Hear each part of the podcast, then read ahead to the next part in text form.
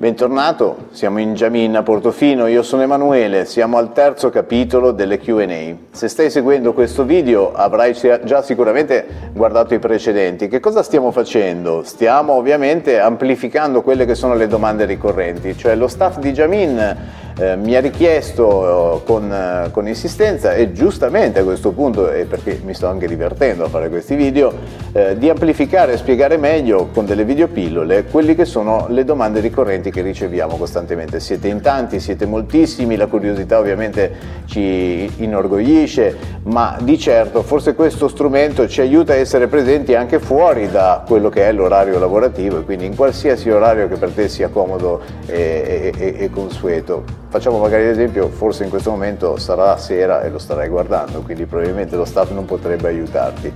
Eh, andiamo alla terza domanda. La terza domanda è veramente una di quelle domande tecniche complesse che però abbiamo il dovere, ho il dovere insieme a te di sviscerare in maniera semplice.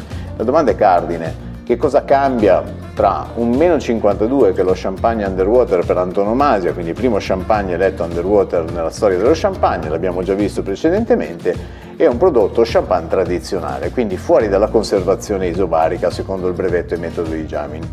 Eh, chiaramente questa è la domanda principe che se non hai avuto modo di degustare il prodotto è ovviamente mio dovere quello di spiegarti in maniera semplice. Certamente un bicchiere ci aiuterebbe molto, ma oggi con questo strumento cercheremo di arrivare alla parte analitica per poterti dare eh, delle informazioni base da riscontrare poi nel bicchiere che ci auguriamo poi di condividere insieme a te eh, molto presto.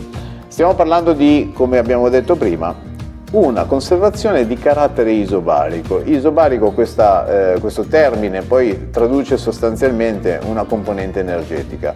Parliamo di pressioni, parliamo di pressioni che all'interno dello champagne, e ovviamente sai meglio di me questo, esistono dopo il confezionamento, ma ancora ben prima, cioè arrivano nel momento di seconda fermentazione in bottiglia, dopo quindi l'aggressione dei lieviti che hanno lo scarto eh, in elemento che si addensa e diventa massa integrata con la massa liquida della CO2 e poi la sosta sui lieviti, quindi questa ma- maggiore migliore performance dove la pressione aiuta le molecole di CO2 a essere ben integrate e amalgamate con la massa liquida dello champagne. Questo tipo di energia chiaramente l'abbiamo un po' anticipato prima, ma oggi lo svisceriamo in questa videopillola in maniera ancora più importante, eh, ragiona su una de- perdita e quindi decompressione naturale nel momento in cui la posizioniamo nella nostra atmosfera. Perché ti faccio ragionare su questo inciso? Eh, proviamo a immaginare questo, una bottiglia di champagne mediamente, tu lo sai, si posiziona tra 5,7 e 7 bar di pressione interna dopo il processo avvenuto quindi successivamente a degorgement. Come sai ovviamente nel disciplinare è previsto un tappo in sughero, eh, non apro la polemica ovviamente pro e contro tappi in sughero o tappi a vite, ma il tappo in sughero ha una delle componenti importanti che ci consentono di fare questo grande percorso di maturazione, quindi questa attesa che ci dà quelle espressioni che noi cerchiamo, eh, una microossigenazione dovuta. È chiaro che il nostro prodotto sarebbe chiuso se non ci fosse questo elemento, ma allo stesso tempo ci dobbiamo rendere conto che la pressione interna di 6 bar, vogliamo prenderli in componente medio, tenderà a scemare vivendo noi in un'atmosfera. Ecco, facciamo un attimo un inciso, ti aiuto a comprendere se non hai già chiaro questo aspetto. Un bar, un'atmosfera, sono valori ovviamente che si chiamano in modi differenti, ma perché si riferiscono a elementi differenti, ma sono molto vicini e rappresentano la stessa forza. Eh, diciamo quindi che possiamo per semplicità considerare che l'atmosfera dove noi viviamo, quindi un'atmosfera, sia equivalente a un bar. Abbiamo detto prima che all'interno dello champagne ci sono 6 bar di pressione eh, e sarà naturale quindi che 6 volte la forza esterna venga poi dispersa nel, nella nostra atmosfera e quindi sarà naturale che questi nostri studi poi eh, lo, lo, manifestano in maniera scientifica, cioè dicono che presi campioni, e facciamo l'inciso per dare dei numeri se hai piacere di, di approfondire ancora meglio, eh, presi campioni da 5-10 anni a seconda del produttore e della zona di produzione di champagne, il decremento normale avviene si attesta intorno ai 4,3-4,7 bar. Vuol dire che partendo da quella media che avevamo detto 6 bar, in 5-10 anni a seconda del campione abbiamo una perdita pressoria piuttosto evidente, noi 2 bar, cioè due volte la nostra atmosfera per semplificare. È chiaro che questo processo eh, determina un, una rilassatezza, concedimi il termine, di quelle che sono le forme, forze all'interno del liquido. Se vogliamo immaginare il liquido di champagne come se fosse una grande tela, e vogliamo immaginare, quindi semplificare, le molecole di CO2, quindi il nostro perlage è quello che noi poi andiamo a percepire sia all'occhio e sia ovviamente in degustazione, quindi questa carezza eh, di questo perlage, possiamo immaginare che oltre ad essere infinitesimale la CO2, queste microparticelle siano nel tessuto, quindi nella maglia di questa tela. Immagina insieme a me che questa tela sia molto compressa e quindi che lo spazio vivo per le CO2 e quindi le molecole, le microparticelle, sia chiaramente ridotta. Nel caso in cui io invece prendessi questa tela e la stendessi, la volessi rilassare, quindi non in compressione, ma in rilassamento, quindi la perdita famosa di energia, accadrebbe in maniera naturale che le molecole di CO2 avrebbero più spazio.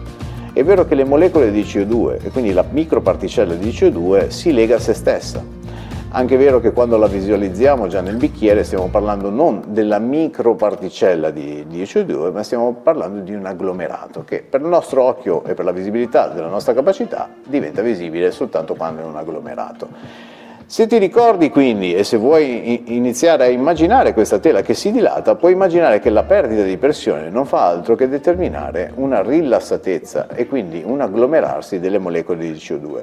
Giavini interveniva proprio in questo, voleva evitare questo, questo cedimento di, di, carattere energetico mantenendo questo, questa tela, se la vogliamo chiamare per semplicità, in maniera sempre costretta, cioè la costrizione che la giusta allocazione e posizionamento armonioso delle microparticelle all'interno di tutta la massa liquida.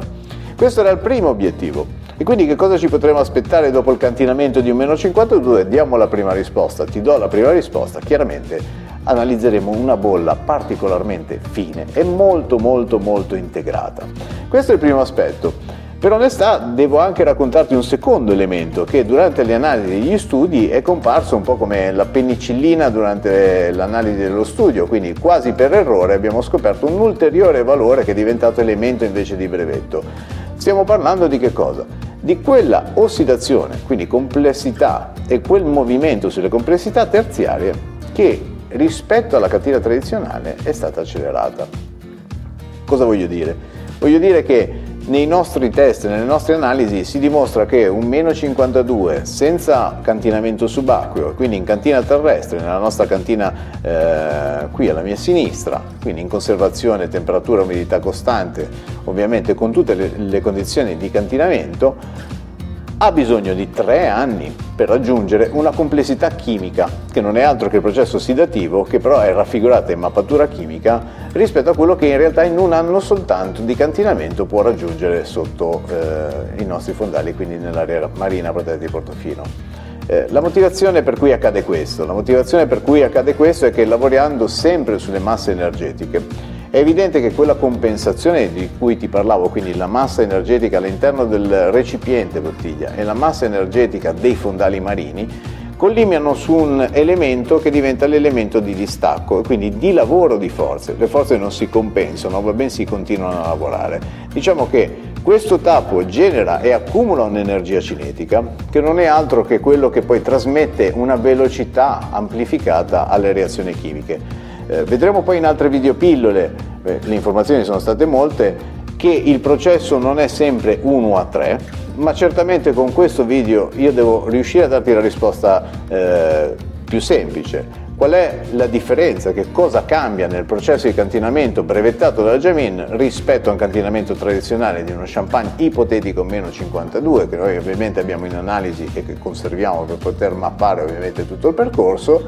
La risposta è una bollicina più integrata e con un'attenzione sulla percezione, quindi sulla qualità e la finezza, ovvero la pura essenza più possibile vicina a quella del processo di lavorazione e un percorso che viene velocizzato. Questo risultato potrai ben immaginare che nel secondo caso non potrà eh, essere un'innovazione fondamentale perché potremmo dire che il cantinamento io ho piacere di gestirlo nella mia cantina e attendere tre anni invece di uno o 30 anni invece di 10.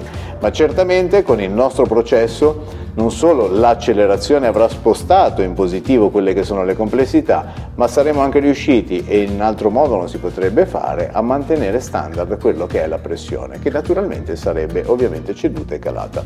Ecco che cosa cambia tra uno champagne meno 52 underwater e uno champagne ipotetico meno 52 non underwater. Era la terza videopillola nella terza videopillola ci sono stati molti contenuti, ti invito a seguire le altre videopillole, sviscereremo ancora di più poi sulla parte del metodo e quindi che cosa viene fatto e come viene attuato questo processo. Ti invito ovviamente a commentare qui sotto per integrare le domande. Andiamo avanti con il percorso delle nostre QA di Jamin, se non l'hai ancora fatto ti chiedo di iscriverti al nostro canale di Jamin Portofino Ufficiale. Grazie, ci vediamo al prossimo video.